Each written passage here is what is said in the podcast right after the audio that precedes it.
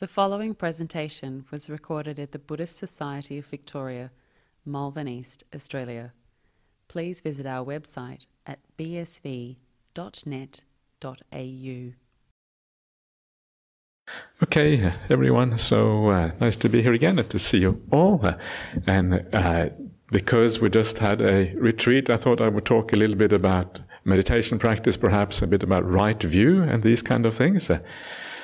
It is interesting. We were just um, uh, chanting the Metta Sutta, Met, uh, Karaniya Metta Sutta, the Buddha's words on loving kindness. Uh, and before that, we chanted the homage to the triple gem, yeah, Itipiso and all of that. Uh, and um, what is interesting about these things is that they really are about right view. Uh, uh, Itipiso formula is how the Buddha recommends we recall the Buddha himself. Yeah, and then you have the Dhamma afterwards, how the Buddha recommends we should uh, recall the Dhamma, and then the Sangha afterwards. Uh, and all of these things are really about right view. Uh, they are about how to think about these things in such a way that uh, our mind inclines in the right direction. Uh, and you may be surprised to hear that when I say that the Karaniya Metta Sutta is also about right view. Maybe that sounds strange. Maybe you think that is more about sila or morality or development of the mind. And of course it is all of those things. Uh, but to be able to do that, uh, to be able to incline your mind in such a way, you really need to have a kind of the right values. Yeah. You need to have the right uh, uh intentions. Uh, the right preferences and and when you have the right values and tend to give you uh, the right priorities and when you have the right priorities you develop the right things in life. Uh, and the more powerful you make that right view the more clear and the more purposefully directed are your uh, is your mind going to be. And so right view supports that whole development of the mind yeah and moving it in the right direction towards metta or whatever so it is amazing how important right view is on the Buddhist path. So um, uh, what I and um, so uh, it's quite a nice little tune, isn't it? A mobile phone, ding ding ding ding ding. See the positive in things. I have to. So uh, uh, right view. Yeah, and one of the things I wanted to mention briefly, something I have talked about a little bit before, but it's, it's very fascinating, and that was something that uh, happened at Bodhinyana during the Rains retreat this year. So it's quite last year rather, and it's quite interesting. It's quite a fairly recent thing. Yeah, and um, usually during the rains retreat, Ajahn Brahm will give one talk a week, and then I will often give a, some kind of sutta thing. That's kind of I'm becoming famous for my, you know, for sutta speciality, and I, I love the suttas of the Buddha. They're really powerful and beautiful, and uh, it gives you a very good overview of the Dhamma. One of the difference between the Buddha and, if you like, uh, individual teachers in the world is that the Buddha had seemed to have this very broad scope his job was to lay down the Dhamma in a complete sense, uh, whereas uh, individual teachers tend to have their kind of take, their feel, how they succeeded in the Dhamma and these things. Uh, so the suttas are much more, and, and for me, I always found it very useful. Uh, and one of the reasons I found it useful is because of the way Ajahn Brahm taught the Dhamma was just sit back, relax, go into the jhanas and just uh, have a good time.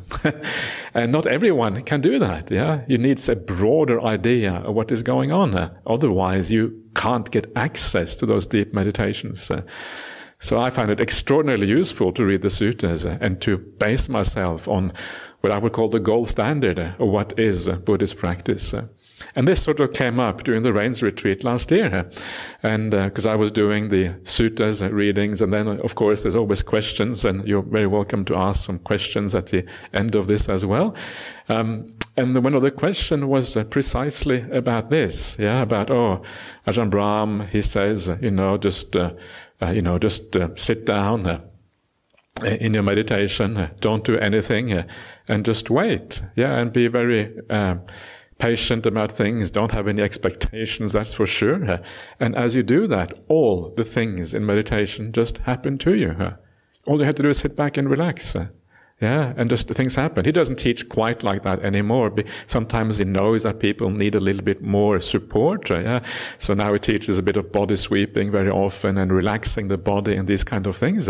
But the basic idea is just to sit back and relax. And if you are sit long enough and you are patient, then all of these amazing things uh, will happen to you. And then, of course, he's the master of talking about these amazing things. Yeah, the bliss states, the peace, uh, the power of the mind, all of these things. This, this alternative reality. Yeah, not not the opposite of fake news, the real news. Uh, this is the, and uh, so and so it sounds really really great. And then, of course, this person they asked me, you know, but uh, when I do this, uh, it uh, it doesn't matter. It doesn't happen. Uh, yeah. So why is that? Uh, so, and this is like the almost like the million dollar question. Yeah. If we can understand why that is the case, uh, why it is that when you sit back and you just relax, why your mind doesn't just go into these states, uh, which you otherwise would think. Uh, if we can answer, answer that question, uh, then we will have a clarity about the path. We will understand what is going on, uh,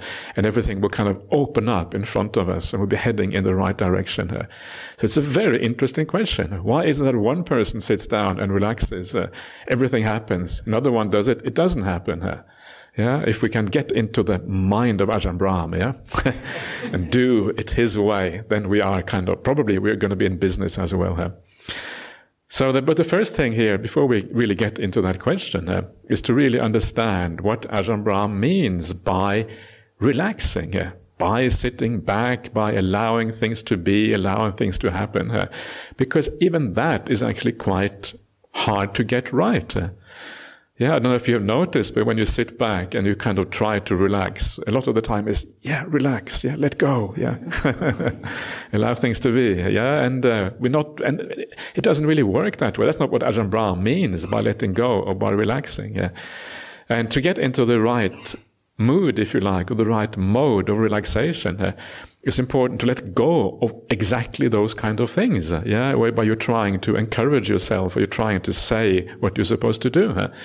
So, uh, a, a, very simple way of doing that uh, is that you imagine yourself, yeah, like, for example, you come, uh, is, this is just a simile, and uh, all no simile is perfect, of course, uh, but imagine yourself coming back from work. Yeah, you're kind of tired. Uh, you've been working hard all day, and when you are tired like that, often you just want to sit down. Yeah, I don't want to do anything more because your mind is uh, just needs to relax a little bit. Uh.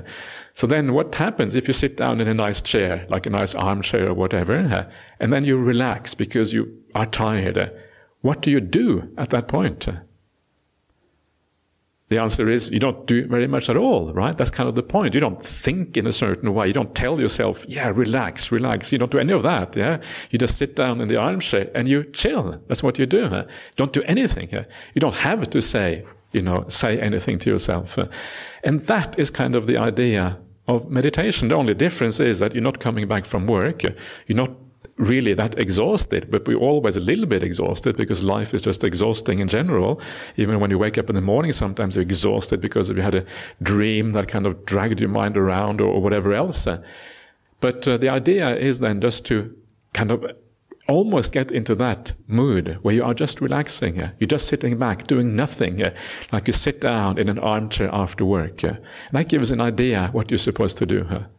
And uh, you may think that's crazy because if I do that, my mind is just all over the place. Uh, yeah, that's kind of the idea. Allow your mind to be all over the place, uh, because if that is where your mind wants to be, your mind should be allowed to do that. If you try to control it, uh, then it is going often to make matters worse. So this is like the beginning. Yeah.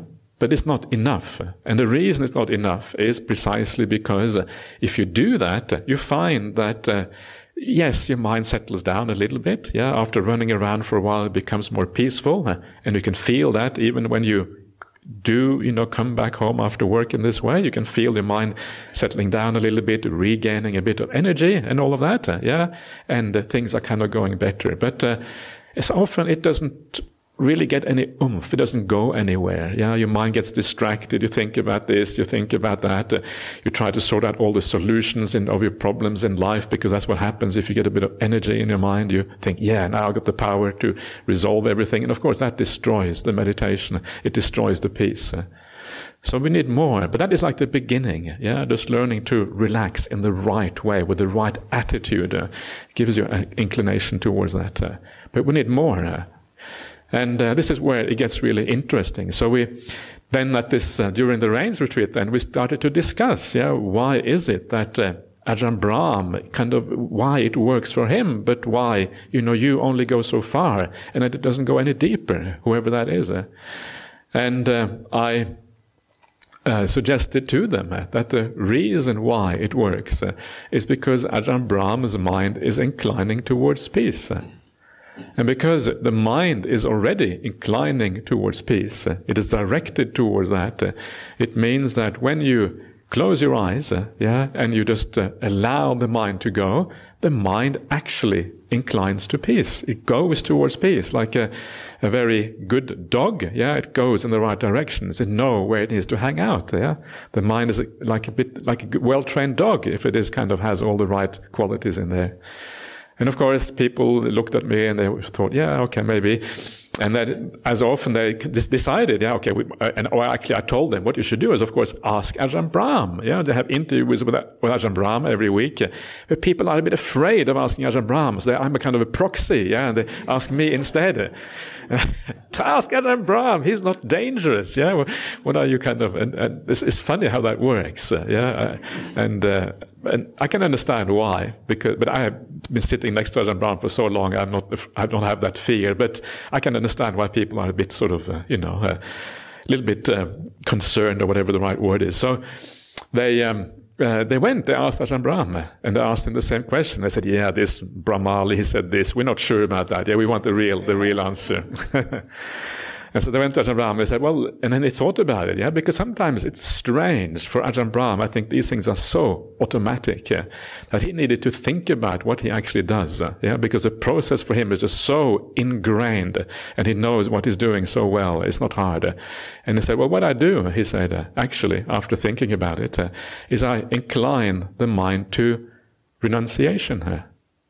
And that inclination to renunciation means that the mind is always moving towards renunciation. It means that stage by stage, it goes deeper and deeper and deeper. And at every stage, the mind keeps on inclining towards renunciation until everything in the world, the world starts to disappear, the joy comes, uh, the stillness comes, the samadhi, the jhanas, this, everything comes out of that.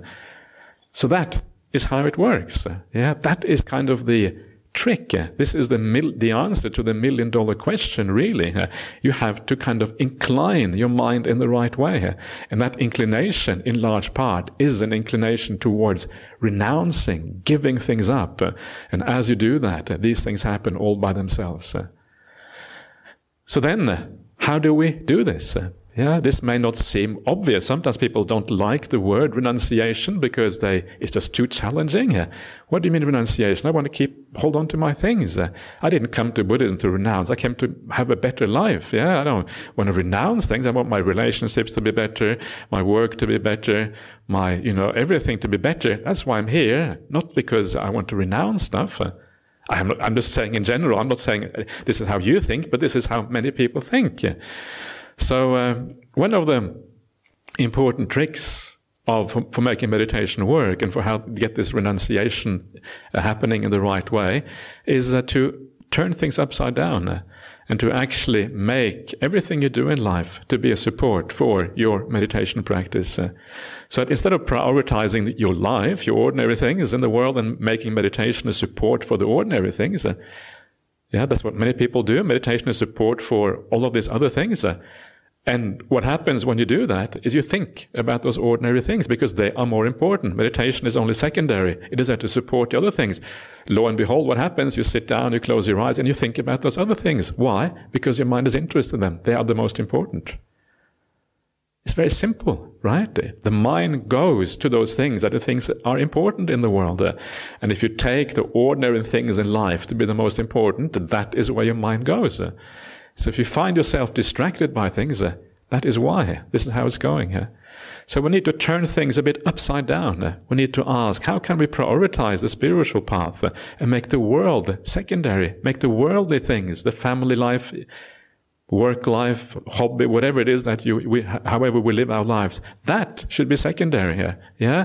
That should be the support for the spiritual path.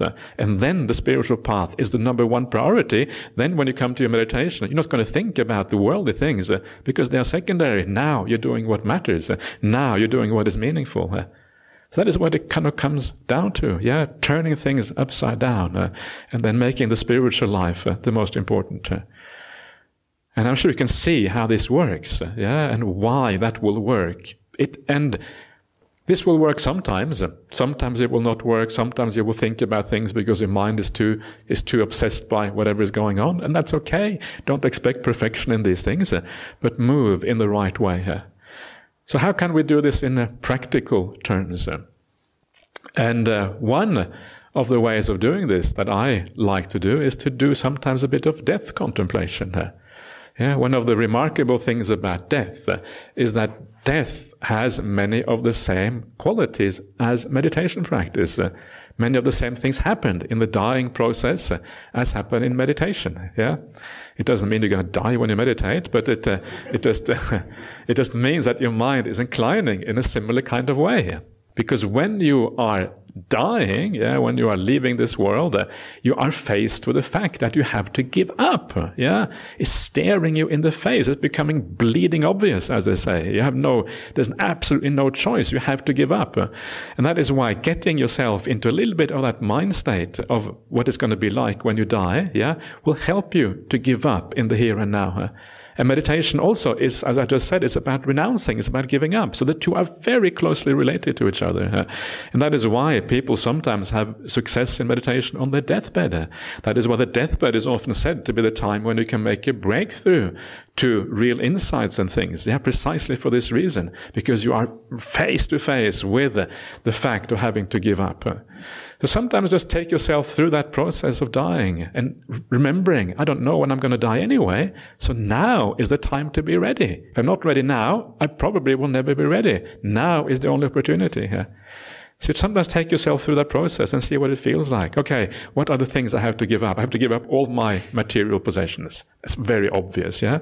But that too can sometimes be difficult for people. We have some things that are very valuable to us, dear to us, yeah? But everything has to go, yeah? Your home has to go. Homes are often places we are most attached to, perhaps, uh, yeah? Place where we kind of feel safe and where we have our things and where we hang out and, and all of that. Uh, and uh, so this is uh, obviously uh, area of attachment for many people but everything in your life everything that you own in this world has to go uh, your home your car your clothes whatever it is that you have whatever it is that you enjoy here so see how, what that feels like to give up that uh, give up your attachment to those things uh, get a sense of perspective and distance to those things uh. clothes have to go but even much more powerful than your worldly possessions uh, is all the relationships that we have with people in this life. Uh, yeah, people is often a very, very important source of, uh, you know, of uh, happiness and joy in this world, uh, but also a source of great attachment. Uh, yeah, it's very difficult to lose people that are close to us. people die, and it's very hard often. so feel what it feels like to give up the people in your life. Yeah. From now on, I'm going to fare on into my own future without the people around me. Yeah? And that will show you a lot about your spiritual maturity. Yeah? If you're able to give up the people in your life, not attached to them, and just carry on on your own, let go of all of that, it shows that you have detached quite a lot, and you have a, quite an independent mindset with the ability to move forward. Please remember, this does not mean that you become a callous, hard-hearted, evil character, yeah, just because you act like this. In fact, it means the exact opposite very often, because attachments are really vested interest. Uh, if you are attached to something, uh, you are really concerned about yourself uh, and not about the other person. Uh, yeah, so it actually it is a negative thing. Uh, and so uh, don't think that this makes you a bad character. In fact, it does the exact opposite. Usually, you're better able to look after the needs of others if you are not attached in this way. So yeah, so you let go of that. Uh, you let go of the all the things you own in the world. Uh, then you let go of the people in in your world, uh, uh and then you let go of a large part of your identity. Uh, yeah, who we are. Who are we? Well, we, the things we are are so closely related to our position in this life. Yeah, whether we are a parent or a child, whether you are the female or male, whether you are educated or uneducated, whether you are from this country or that country. Yeah, whether you are one race or another race, whether you are poor or wealthy, All of these things gives us a sense of identity. It makes us who we are. But once you are dying, once you are giving up everything that connects us to this world, all of that identity largely vanishes as well. Yeah, some of that identity may go with us, but a lot of it has to go because it is tied down to this world. And there's something very freeing about letting go of your identity. Your identity is something that narrows us down, makes us into these individuals who are separated from the rest of the world. But when you get rid of your identity, you let go of that. It's almost like you, you become more, we become more equal in a sense. Yeah, we become more the same. And that is, a, you know, a wonderful thing when that happens. You take away the barriers, uh, and taking away those barriers means that also your mind expands, uh, and that expansion of the mind is similar to what we do when we practice metta and those kind of things. Yeah, you're allowing kind of uh, the barriers to fall away. There's an interesting thing. I don't know if I, if this is really all that relevant. But I, I remember in, uh, you know, you have a Finnish monk here, yeah, Venerable Mudita, he's from Finland. And one, one of the things that Finland is famous for is the saunas. Yeah, this is actually, sauna is actually a Finnish word. It's the kind of sauna you all know as a really hot room. Yeah, and in, in Finland, they're hotter than anywhere else. Uh, they're super duper hot. And uh, and so the and and, this, and one things they say about the sauna is one of the things they do because in the sauna you're basically naked, yeah. So it says it makes everyone equal, yeah. And, and that is kind of the, one of the nice things. When you're naked, then there's many of the barriers and the status symbols you have are taken away. So you go into the sauna with your boss, yeah, and suddenly you're the same, yeah which is really, which is quite nice, right? And then you are kind of on the same level, and you can have a different kind of conversation. You can relate to each other in a different way. That is a very worldly way of taking down barriers, but it's kind of uh, it's kind of nice. Yeah, this is the kind of the Scandinavian or Nordic way of taking down barriers. So there you are. But the Buddhist way is just a little bit deeper. so uh, yeah, so take down barriers uh, and get rid of these things that we identify with. Identification is always problematic. Yeah, I'm a Buddhist monk or whatever. It's problematic because it narrows you down. It separates you from others. Uh, that is always a problem. And uh, then uh, your body has to go. Uh, yeah, and this is also very powerful uh, because the body is also a large part of identity, something we are attached to in a large, uh, to a great degree. Uh. so just letting go of the body, uh, and what comes out of that, of course, is that what is left after you do all of that uh, is really just the mind the mind itself and nothing else. And that is exactly the sort of thing we're trying to reach in meditation. Yeah, getting go of the body, letting go of the senses. That's another thing you can do in your death contemplation, the senses gradually going, yeah, letting go all of that and going into the mental world instead. Uh. So by going through a kind of simple death contemplation in that way, uh, actually you're coming very close to what uh, uh, we are trying to do in ordinary meditation practice when we watch the breath. Uh, so giving yourself a little bit of a boost in letting go of things, uh, yeah? And this is kind of what this is about. And that helps you to have a similar outlook to what Ajahn Brahm has in his meditation. This is what we mean by renunciation. And uh, you start to understand when you do this that it is actually extremely pleasant. Yeah, it is very nice to let go of things. Uh, you realize that the vast majority of things that we hold on to this world actually are a pain. They are oppressive. They are problematic. Uh, and the more you let go of, the more you let go of your sense of self, the ego, if you like, uh, the more you let go of the things that you, you think you think you own in the world, but you don't actually own them. Yeah, because they get kind of taken away from you before you know it.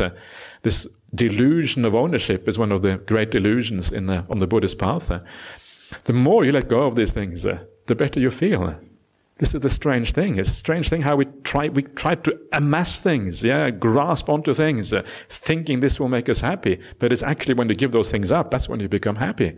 We've got it completely the wrong way around. Uh, it's weird, isn't it? Uh, there's that beautiful saying that you probably heard before, where the saying that uh, what the noble people in the world uh, take to be, or rather, what the ordinary people in the world take to be happiness, uh, the noble ones say is suffering. Yeah, yeah, and what the ordinary people think are suffering, the noble ones say is happiness. Uh.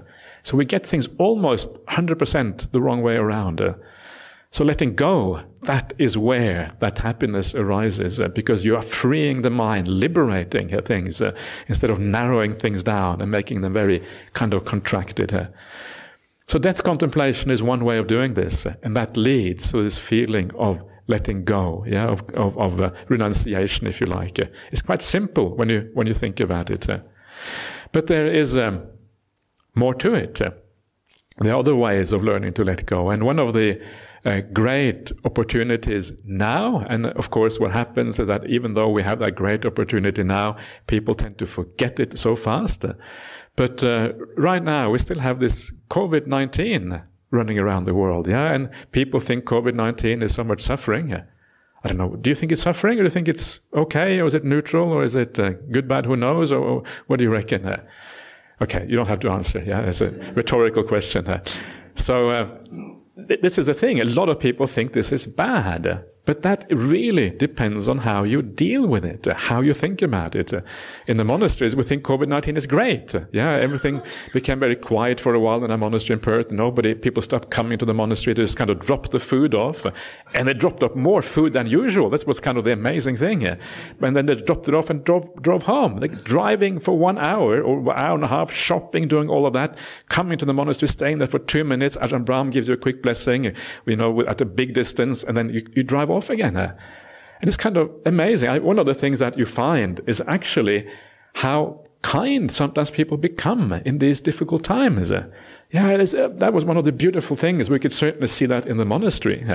people became more generous, more kind, more willing to help out. Uh, it was it was marvelous to see that. Uh, but uh, for us, it was great. Yeah, and uh, everyone says, "Oh, the monastery hasn't been this good for for years, for a long time. It's been it's been so quiet and so peaceful. Uh, but um, actually, it is that's that's not really fair to put it that way either, because uh, the reality is it's a, often a very nice interaction between the lay people and the monastics. Uh, so it's just a matter of perception. But it was very it was unusually peaceful. That is still true, though. So, what is it? Is it good or bad? Well, it depends on how you use it, how we deal with these things. Uh, and of course, one of the really important points about COVID 19 is that these things are to be expected. Yeah. I mean, the, we, we know that all the World, World Health uh, authorities or the World Health Organization, all of these, uh, they said we can expect a pandemic to come every so many years, every few decades, there will be a pandemic. And you look at human history, there's always been pandemics around. Uh, so the fault is ours for not expecting it. Uh, yeah. When it comes, we just said, oh, yeah, pandemic. Yeah. What do you, oh, you on, this is another pandemic. What do you, what do you expect? Yeah, that's life. Uh, life is full of pandemics. Uh, and if it isn't a pandemic, it's something else. COVID 19 is a metaphor for all the things that go wrong in the world. Uh, and there are a lot of things that always potentially could go wrong in the world. Uh, I remember just uh, not long ago we had the Cold War. Yeah, I'm old enough to remember the Cold War, uh, and uh, and uh, that was a very difficult time for people. Yeah, there's the feeling of mutual annihilation being possible because of the atomic weapons. Uh, one person presses the wrong button at the wrong time. Uh, yeah, imagine having Donald Trump in office during the Cold War. That would have been scary, much more scary. no, I, sh- I shouldn't. I, I, don't really mean to be political. I just. Uh, but um, so. Um, yeah, so there's always these problems in the world. And right now, there's also lots of problems in the world, but it's always been like this to some extent. There's always been problems around, always things going wrong and, and, and going funny. Yeah? And so COVID-19 is just a reminder of that, a reminder of the problems in the world. The world is never stable. The world is always out of control. The world is always doing what you don't expect it to be doing. Yeah. And sometimes it goes better, sometimes it goes worse, but we have no idea where it's heading next. And when you have no idea, it's scary because we want stability in our lives.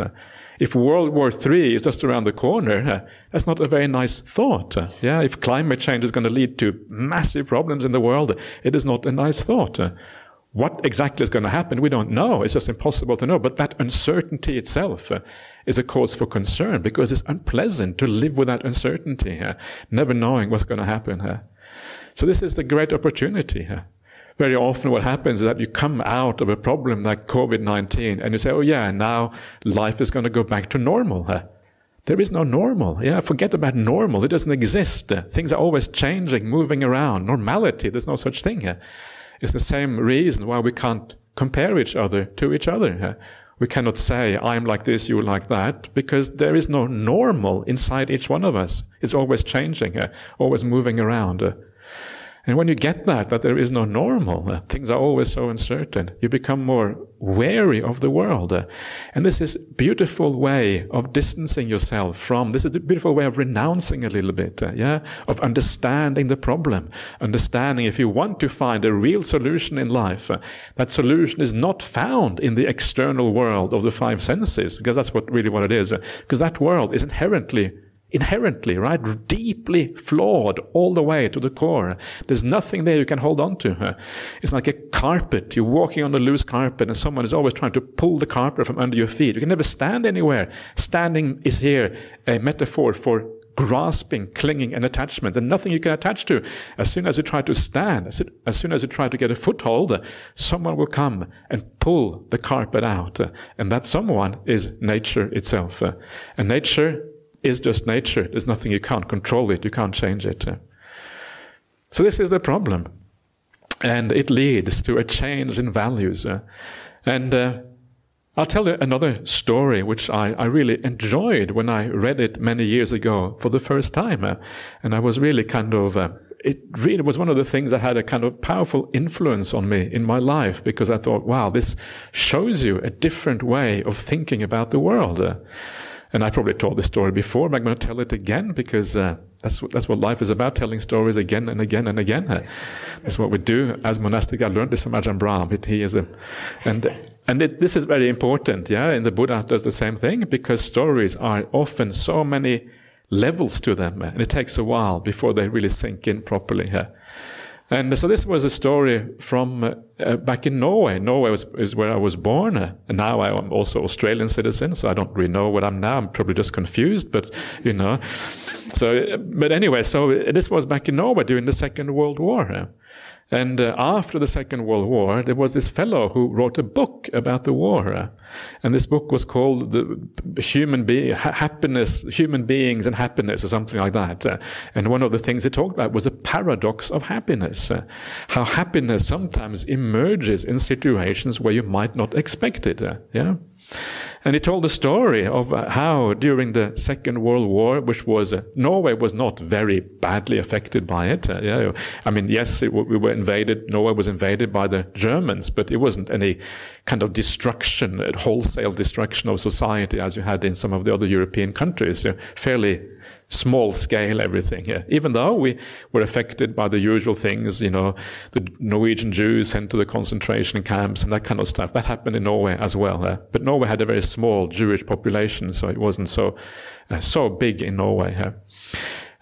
But so what happened during the Second World War? Yeah, it was a time of great difficulty for people. Uh, many people had family members who were interned in concentration camps or were killed or were uh, many would leave home and they would kind of retract to the Norwegian forest to kind of be a resistance force, yeah, from from afar. And there was a lot of uh, problems. Uh, yeah, so there was some destruction. Uh, it was very hard to get ordinary requisites for life. Uh, food was being rationed during the Second World War because imports became very difficult. Yeah, because of uh, the war going on. Uh, and Norway is a very cold country, so it's very hard to grow all that much food. Uh, and of course, all, all, other requisites for life also difficult to come by. So it was a very hard and difficult period for people in general. people suffered a lot in the superficial way. And uh, then uh, this fellow who wrote this book, uh, he said that, but what was so strange uh, was that despite all that suffering on the surface, under the surface, people were very often more happy than they had been during peacetime, just before the war, just before it was the 1930s or whatever. Yeah, and he compared people's life before the war and then during the war, and he said people were often much more happy. And the question then was, why was that the case? How could, when all the external things, all the world was kind of collapsing around you, still you felt more happy? Maybe you felt guilty about being happy. I'm happy, gee, that's really bad, yeah? And that's kind of how the human mind sometimes works. We feel guilty about being happy, which is really crazy. Yeah? okay, I'm happy. Why is that? And you should investigate it instead of feeling guilty about it. It's okay to be happy regardless, really. If you go to a funeral and you're happy, it's okay. You can be happy at the funeral service, yeah? And sometimes that happens. especially if Ajahn Brahm leads a funeral, he will tell a joke. Everyone bursts out laughing at the funeral. I've, I've seen this happening in a few times. And it's kind of nice. It kind of breaks some of that somber atmosphere and it, uh, it, it, points things in a different direction. Uh.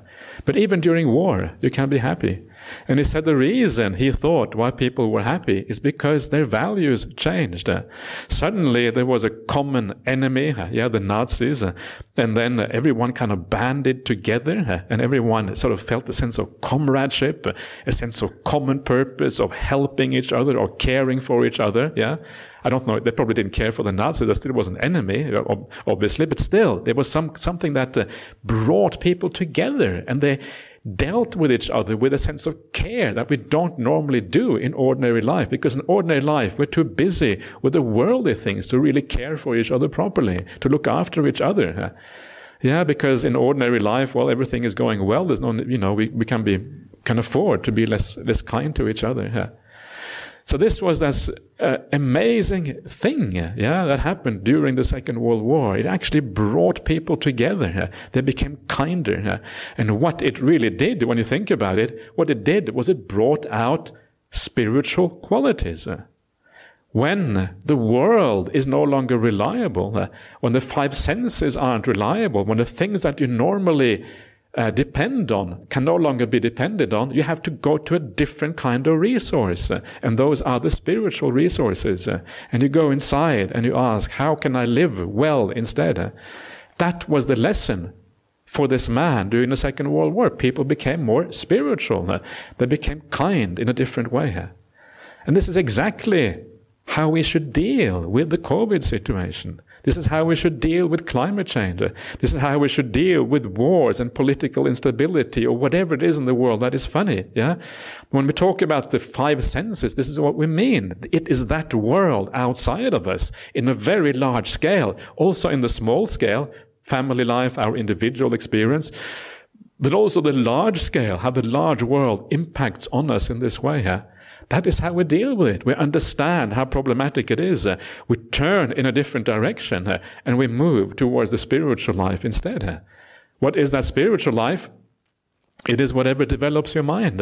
It is the ability to be kind, the ability to be caring, the ability to be compassionate, the ability to be peaceful, the ability to uh, withdraw inside and experience deep meditation. Yeah, that withdrawal inside is precisely giving up of that external world, uh, and is going into your real home, as uh, Ajahn Chah famously said. Yeah, a place where you can be safe from the external problems.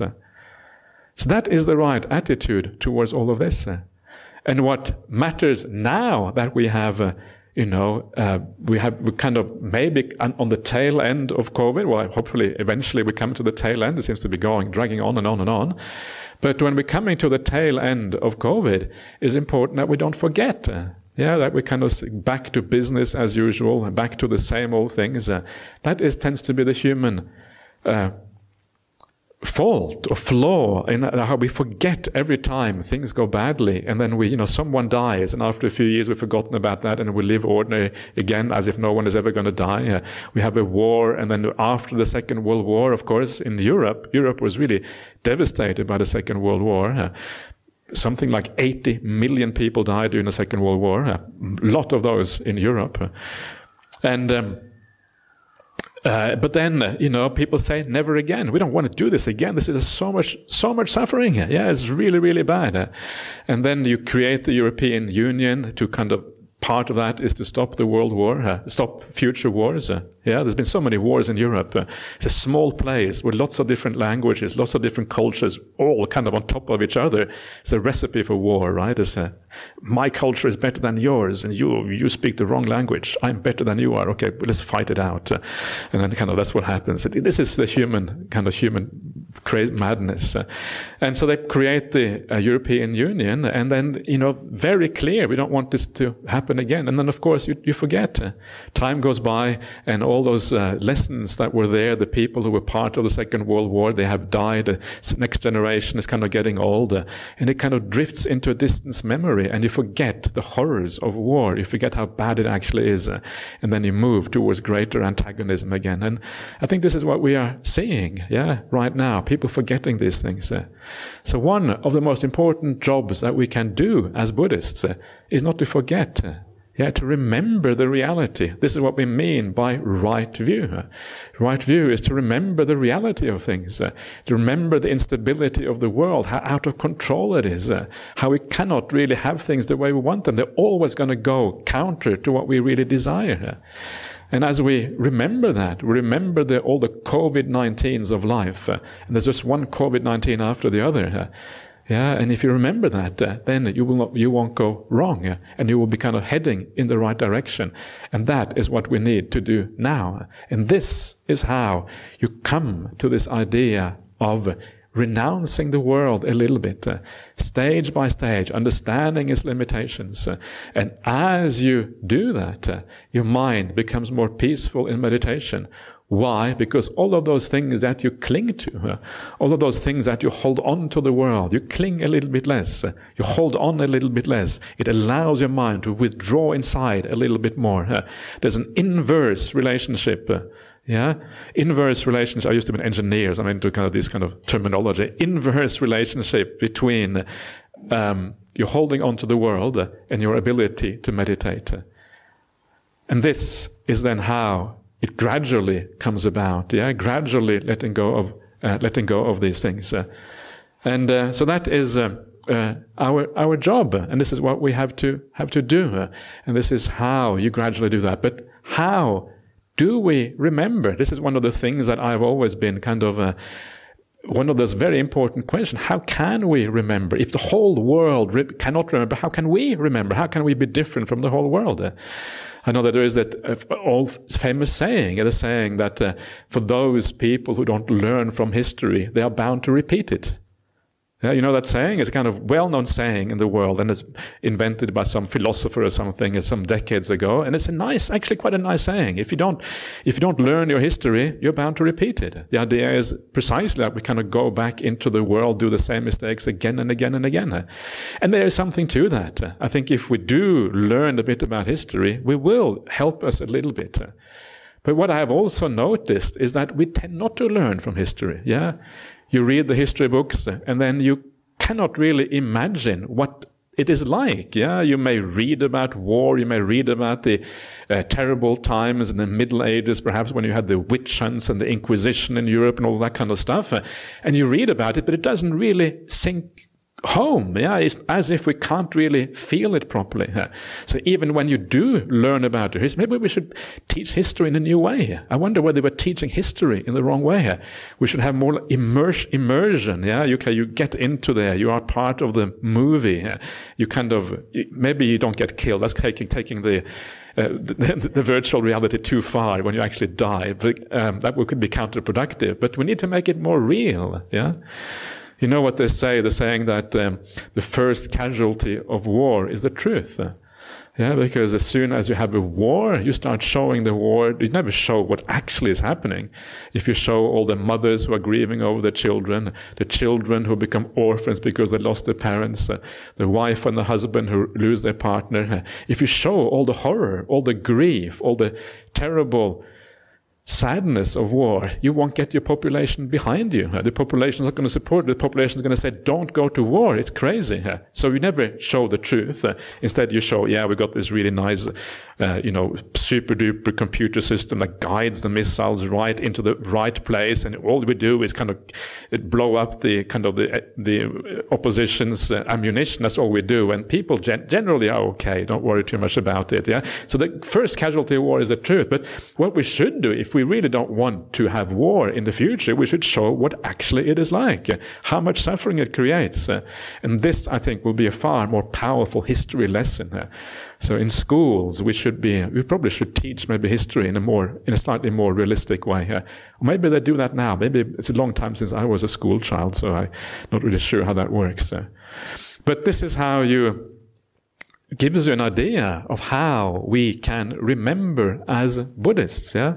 What we have to do is we have to renew that uh, memory uh, of the world being problematic, being unreliable, being uncertain, always changing, not being something you can hold on to. And the way to do that is always to come back to these Buddhist teachings, uh, always remind ourselves, I'm really happy one of the reasons I like to give talks is because it's also a chance for me to remember the uh, teachings. Yeah, when I teach, you may think that I'm teaching you, but no, I'm actually teaching myself. Uh, yeah, I'm, I'm really happy that you are here because if you weren't here, I probably wouldn't be giving a talk to myself. So it's actually helpful to have a few people here. Yeah. So thank you for coming. But it is actually, it is true though. It is actually a, a way for the teacher. Often the teacher is the one who learns the most because I have to actually think about this. It's more powerful for me in a sense. You are like the passive recipients. But when you have to teach, you become more actively involved for obvious reasons. Uh, so make sure you come back to these teachings. Uh, make sure you ask questions about them. Uh, make sure you take the opportunity to be the teacher. Yeah, if you have the chance. Uh, being a teacher is a great thing. It's one of the best things you can do is to actually teach others uh, because that really makes you think about these things in a new way. So if uh, the president asks you, okay, would you like to teach? Yeah, or, or if he himself wants to teach, please take the opportunity. Don't be shy don't think you can do it. And if only one or two people show, show up, you know, to the teaching. That happens sometimes. Only one person comes. You think, okay, well, still, let's have a conversation about these things. Uh, so come back to these teachings, engage with them, reflect on them, try to understand what is going on. Uh, yeah. And as you do that, gradually, gradually, your mind turns around, uh, looks at things in a new way, and then your meditation becomes more profound. The world is receding slowly. It's not a shock therapy. It's not like you're going cold turkey. Yeah, this is real. The real cold turkey is when you give up all the sensual happinesses of the world. You don't go cold turkey. You gradually move away from it. That is the way, right way to do it. If you go cold turkey, you won't be able to deal with it, and then it's not going to work out. So just go slowly. What feels comfortable? Make sure it is an enjoyable path, and letting go of the world actually is very enjoyable. It is very peaceful. It gives rise to all of these beautiful qualities, and and then you are doing it in the right way. Yeah. It's so important that the spiritual path should be enjoyable. Uh, yeah, there's enough problems in life already. Uh, I don't know if you if you haven't got enough problems, and uh, let me know afterwards, and I'll uh, I'll uh, tell uh, whatever. so there is enough problems, and the spiritual path should be something that enhances our quality of our life, not that detracts from it. And uh, it's funny, it's taken me a long time, even as a monk, to really see that clearly, yeah, and not to kind of uh, make this uh, this teaching something oppressive. Uh. So when we give up, when we renounce, we should see the beauty of renunciation. Uh. we should see how it is healthy, uh, how it leads to more stability of mind, how it leads us on the spiritual path, how it makes us better human beings, more caring, more kind, not more callous and hard-hearted, but more gentle and more useful for for ourselves and for society around us, uh, then you're heading in the right direction. Uh, so this is what Ajahn Brahm does. Uh, and this is what we have to do to have the same kind of success in our meditation as Ajahn Brahm has. When Ajahn Brahm sits back and just relaxes, he lets go of the world because he knows very, very deeply that the world is problematic. So we should try to approximate that. Uh, and then when you do that, when you have that right view, this is a very important part of right view. When you have that part of right view, then you too, when you lean back, when you relax, when you enjoy yourself, uh, your mind will, like a good dog, yeah, would go to the right place uh, and hang out in a place where it is letting go rather than clinging on. And then stage by stage, uh, each one of us can follow that same path the path of the Buddha, the path of uh, meditators like Ajahn Brahm, and the path of all the great people in the world who have deep meditation and who really enjoy the spiritual practice. Uh, okay, that's the talk for today. So there you are.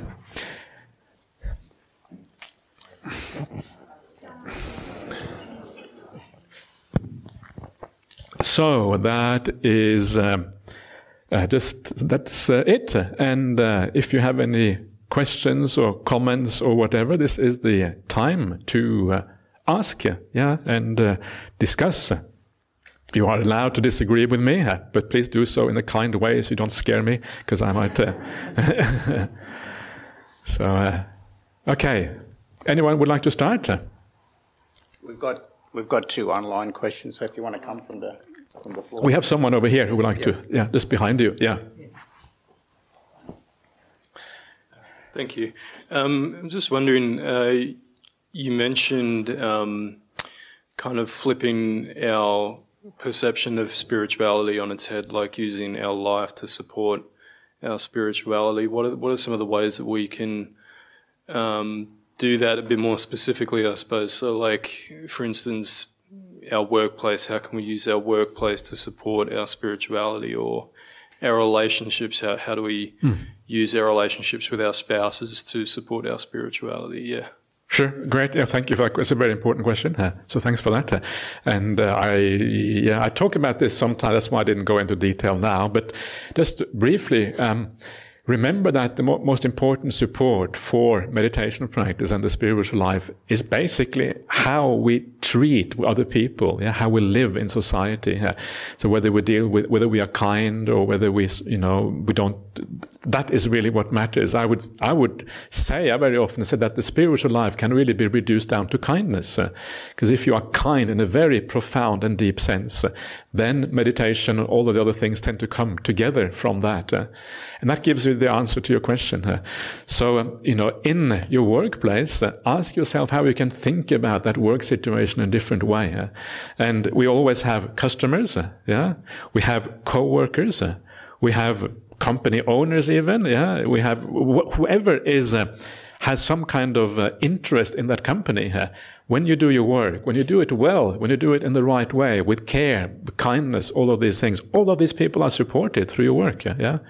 So yes, you get your salary from that work, and of course you have to, but you can add the spiritual component on top of that and making sure you do things in the right way. Yeah? So some of the, one of the problems is that very often we tend to focus too much on the results. Yeah, we want to get the, you know, the company has a certain bottom line, you have to meet a certain budget or whatever it is, and all this kind of I think it's really it, puts too much pressure on people sometimes. Uh, uh, or uh, you know, you are looking at your more personal thing. You want a promotion, maybe you want a pay rise or whatever. And we focus on the results in life. Uh, but every time you focus on the results, uh, you tend to forget the means. Uh, yeah, the result become the important thing, and the means are subsidiary to the result. Uh, yeah, and this is always very scary because the moment the means are subsidiary to the results, the result become the most important. That is where the morality often comes to a stop. Uh, yeah, where you start to forget about kindness because the result is what matters. Uh, so we, really, we should turn things the other way down around. The result is irrelevant. Uh, yeah, what matters is the process, uh, how we get where we want to go. Do the, is the process imbued with kindness? Is the process imbued with a sense of compassion, with understanding the suffering of other people? We're all in this mess together. Yeah, everyone has more suffering in their life than they want to. Huh? And once you get that, then you make the process in your life what matters, uh, not the results. Uh. and the company may not be so. I don't know if the company is going to be happy with you, but so what? Yeah, it's, it's, kind of that's irrelevant. The big picture here is so important uh, that if the company is not 100% happy with you, it doesn't actually matter. But chances are the company will be happy with you because chances are if you do things with kindness, you're creating a good sense feeling in the company. Yeah, you're kind of bringing people together. We're working as a team rather than working as competitors within the same company, which is terrible. Yeah, it creates a bad atmosphere. We're working as a team. We're pulling in the same direction, everyone. And very often you find that when that is happening, the bottom line of the company actually is better. Why? Because you're working with joy. Then you have more energy. You have everything come, becomes better. There's less backbiting. There's less problems in the workplace and all of that. And then everything kind of uh, goes well. So I, in my experience, uh, I I have found that very often it is the, the nice people who do the best in corporate life. Not always. Sometimes the you know, you, you hear about the uh, kind of the, uh, uh, the psychopaths or whatever who do who do well, and maybe there is some truth to that. But I think that in the end, nice people often win out. Uh, and if you don't win out, it doesn't matter because you win out in a different, much more profound way. You win out in a spiritual way. That is the way that really matters at the end of the day. So that is the work life. Then yes, family life is the same. Yeah. How do you treat your I don't know if you have a wife or whatever you have, or children maybe, or whatever, or your parents, yeah, or whatever it is. Uh, how do we treat them in a way that uh, uh, is uh, fits with the spiritual practice? How do I treat them with kindness and compassion? Uh, how do I make sure my temper doesn't kind of get out of control when my kids do something bad? Yeah, this is very difficult to be a parent sometimes. I, you love your kids, and still sometimes it's just hard to to stop yourself getting angry and upset with them. Uh, but you make that a real priority because you understand the importance of that. You make that a priority with your partner in life, with your parents. Yeah. And this is one of the things I try to do as a monastic, uh, my, you know, looking after my parents in the right way. And it, it's tremendously powerful. Might, might it really turned my parents around. When I first became a monk, they said, okay, well, we've lost our son. Yeah, we, our upbringing failed. Yeah, everything has gone completely wrong. That's how they, because they didn't know anything about Buddhism. They thought it was some kind of cult or something. I was brainwashed. I was beyond any kind of no way of retracting me from that, uh, that dodgy cult. So, but over time, as you live well, as you treat your parents in the right way, don't try to convert them. That's the last thing you should do. They come around. And towards the end, my father passed away now a couple of years ago, but uh, towards the end of his life, uh, yeah, my father was the person who would say to me, let's sit down and meditate. Let's sit down and have a short Dhamma talk. Yeah. And then he would, he was kind of the, so he would bring the whole family together. Yeah. My brother, my sister, all the kind of in-laws, and we all sit and sit them all down. And then we, we would do Dhamma discussions and have a Dhamma talk and meditate together. It was amazing. Yeah. It was such a turnaround. And this is what I think kindness does. Not to everyone, but to a lot of people. It brings them around uh, and it kind of creates that sense of harmony and a very positive feeling as a consequence. So everything you do in your life, imbue it with those qualities. Those are the spiritual qualities. Imbue it, everything with kindness, with care, with compassion. Uh, and then you're practicing bringing the spiritual life into the daily life. Uh, it enhances both the daily life. It also enhances your spiritual path. Uh, everything benefits from that. then I think you are on the right track. Yeah.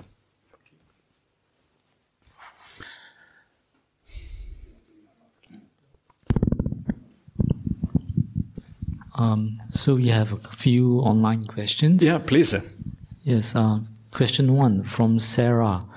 Dear Ajahn, my 44 year old brother tried to kill himself and has asked me not to tell mum and to lie to her until he's ready to tell her. Um, she would like to know. Uh, Sorry, there's a couple of yeah. to this question. We're trying to find it. Yeah. yeah. She would like to know um, how to resolve this clash between right action of respecting his brother mm. and wrong speech of misleading mom. Um, he's okay and getting professional help already. Thank you.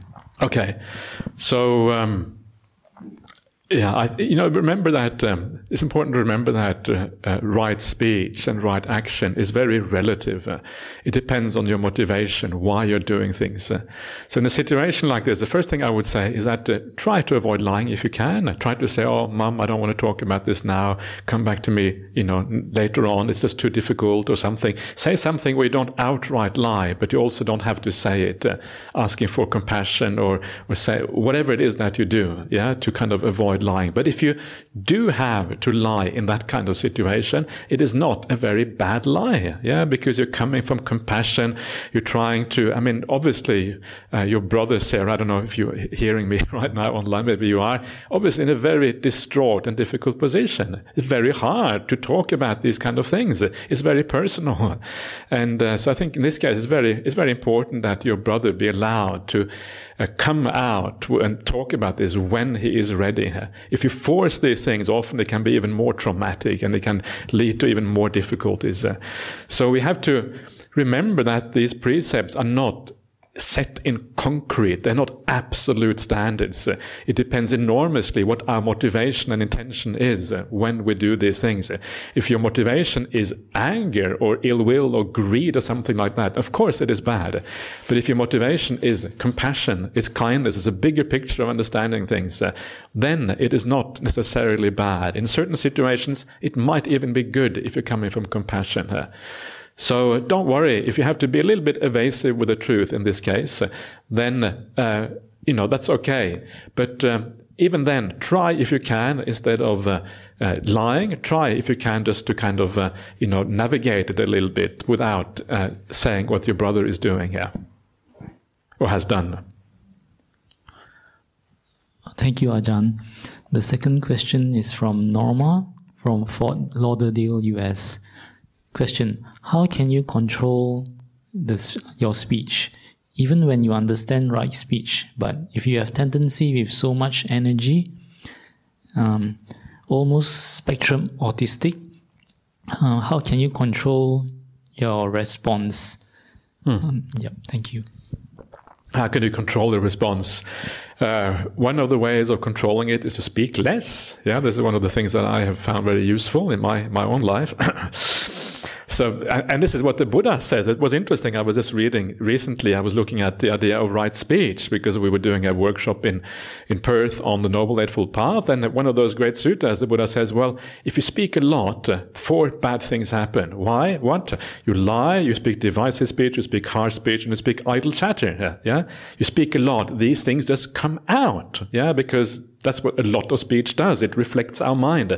And because our minds aren't entirely pure, bad things come out. So speaking a little, speaking not speaking much is actually a great way of reducing bad speech.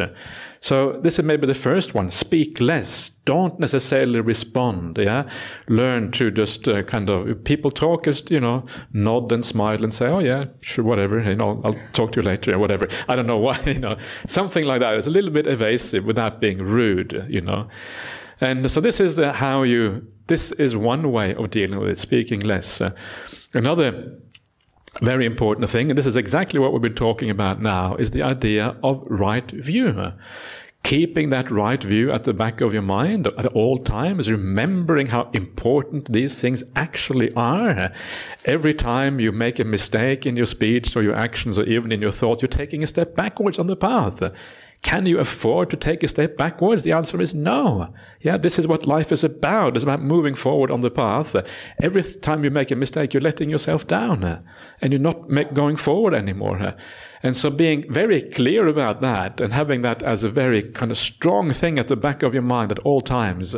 Yeah, remembering the importance of these things. This is about your meaning of your entire life. That is what the spiritual path is about.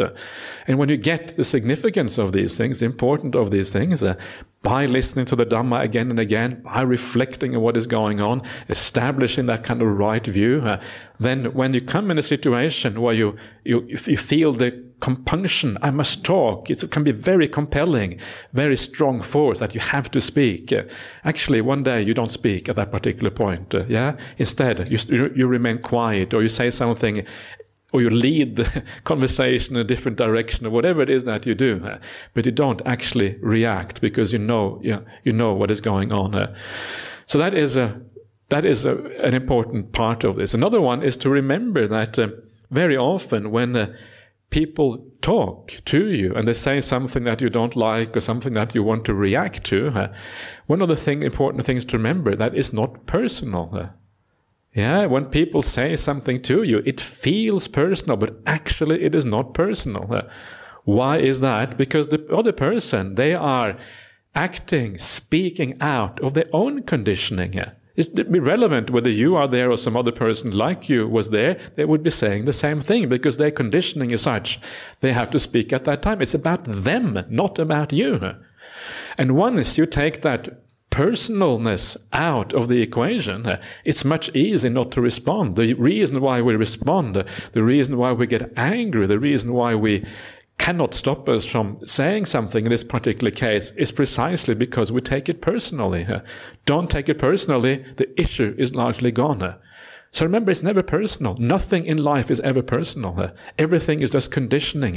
People say things because of their own inner demons, their own inner, their own past, their own inner programming, their own inner robot is coming out. And that inner robot is often misprogrammed and it misfires and it says stupid things. But why get angry with a robot? Why respond to a robot? If a robot comes up to you and says, you are bad, I, you do bad things, uh, you probably would laugh, yeah? You wouldn't, uh, you certainly wouldn't react to what the robot is saying. Uh, people are like that. People are robots. People are on programs. They don't know what they're doing. Uh, there's no need to respond to a robot. Uh, so just, uh, yeah, so this is a very useful way. That comes from the whole Buddhist idea of non-self. yeah, that we are conditioned. We are just, uh, the way we are comes from the past. Uh, this life, maybe previous lives, or whatever it is. Uh, anyway, that's think about that. Uh, reflect on those things. Uh, you may think that you may, you may. I don't know if you like what I've said or you find it useful, but think about it. and some of these techniques are actually extraordinarily useful and very powerful to help you overcome these issues of morality and things. okay.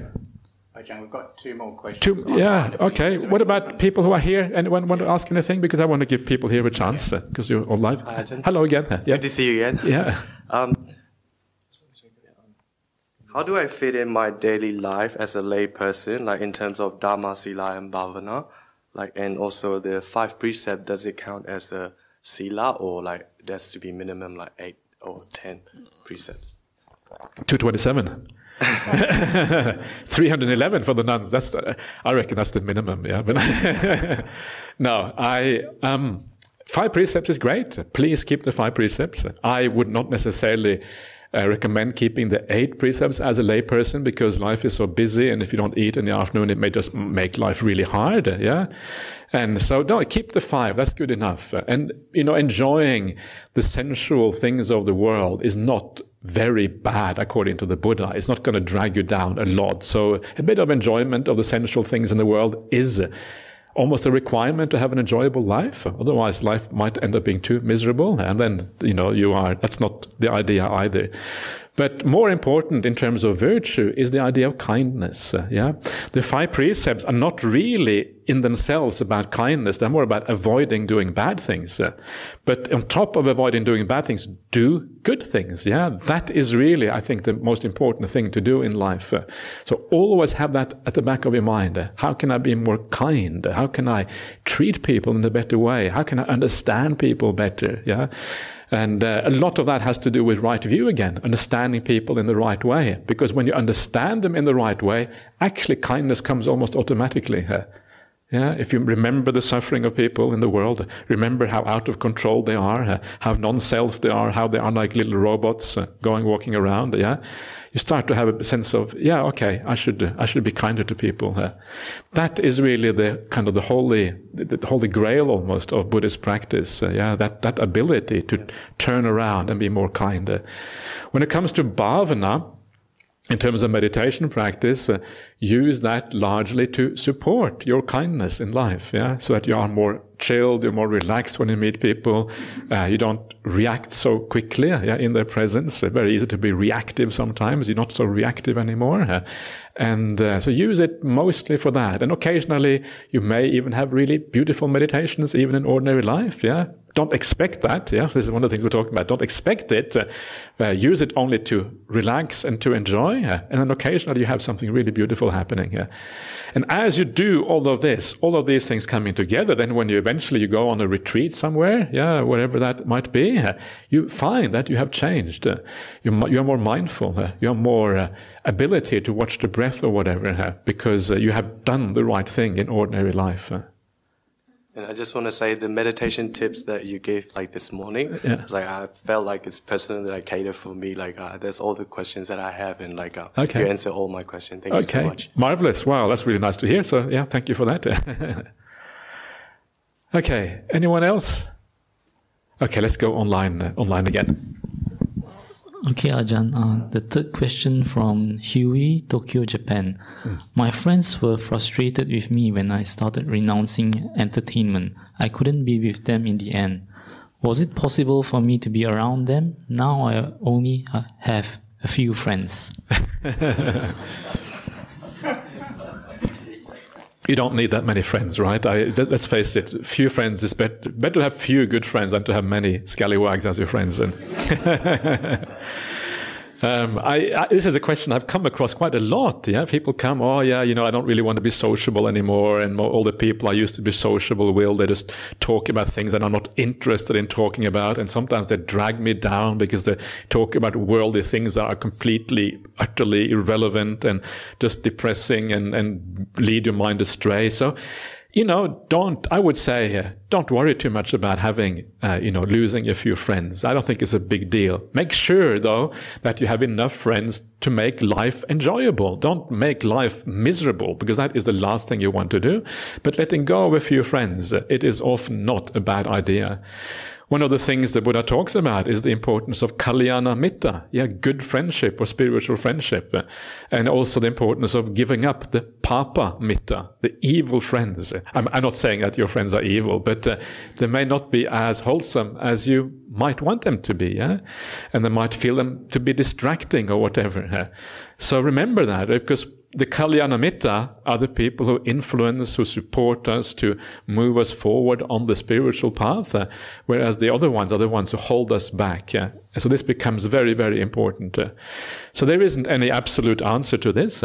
I cannot really say. It depends on the circumstances. Uh, uh, make sure you find a balance in your life. Don't take things too far or go too quickly, because if you do, you will suffer again. Uh, find that balance. But there's nothing wrong with being antisocial. Eh? Yeah, antisocial is great. If you if you define anti-sociability in the right way, you know, I don't mean antisocial as in being a, a juvenile delinquent or anything like that. I'm, what I mean is not being interested in the in the social life. It's perfectly fine as a as a Buddhist, perfectly as a serious Buddhist to be like that. There's nothing wrong with that. In fact, uh, I would say that uh, a lot of people who I know who are the best meditators, they are precisely antisocial in that way that they don't really enjoy social interactions very much unless it is really purposeful. So uh, yeah, so I would say don't worry about it, but be careful that you don't make your life miserable or negative or anything like that. Try to find a balance in these things, uh, and then you'll be on the right track. And eventually, you will give up every last friend, and you will be a hermit. Yeah, in a kuti somewhere in a nice monastery, wearing a nice brown robe with a shaven head somewhere. Maybe, maybe, maybe something like that. Who knows? Who knows what the future brings? Anyway, good luck. And the last question, Ajahn, from Jack Isbister. In daily life, the mind swings between the inner and the outer. How do you stay connected to the inner as one participates in the outer? It seems to be challenging as one moves deeper into self discovery. Hmm. Thank you. So the, um, the the inner in daily life is really mindfulness. Yeah, that's kind of the inner in daily life because mindfulness gives you like a cushion between you and the world outside. Uh, it's like you have a you have almost like the sense of a like a little bit of a distance at all times. You're never completely immersed in the world. You have a sense of uh, perspective uh, and a sense of ability to navigate in the world outside. Uh, that's what mindfulness is. It gives you, it empowers you, uh, and you feel empowered when you uh, have mindfulness. Uh, it's almost as if you feel in charge of your mind. You can decide whether you want to look this way or look that way. yeah, you can avoid the defilements from arising because of that mindfulness and it feels like you are centered. And that is really the inner life in the ordinary world, that centeredness. And then you have to imbue that mindfulness with right view. I've been talking a lot about right view now. And that right view allows you to look at the world in a beneficial way. You don't allow people to upset you because you look at them in the right way. I've just been talking about this before. You don't allow yourself to be too attracted to all the shiny things in the world. Yeah. Why? Because you know their disadvantage. You know the downside. You keep your precepts and all of that. Uh, so mindfulness allows you that kind of restraint, uh, yeah, where you hold back from those uh, worldly things that are going to be detrimental to you. So that is how you navigate that inner life in the ordinary world. And then you do as the previous person suggested. You can also cut down on your social engagements a little bit. Yeah. You kind of navigate. You can kind of adjust your life a little bit to make it more suitable for the spiritual practice and the spiritual path. And uh, then you, yeah, so that's what I would say in that particular case. No more questions. No more questions. No more okay, questions. good. Thank yeah, you, Ajahn. I don't believe that. No more questions. But anyway, I, I, there's, there's always more questions. But okay, everyone. uh, Very nice to see you all again, and thank you for having me here at the BSV. And uh, maybe. If life remains, as one of our fellow monastics used to say, if life remains, then maybe we'll see you again sometime in the future here in Perth, on the internet, or wherever. So let's just uh, finish off by paying respect to the Buddha Dhamma Sangha. Is it just the Arahang? Is that what we do? Yeah, so we do the Arahang Sammasambuddho just to finish on Uh.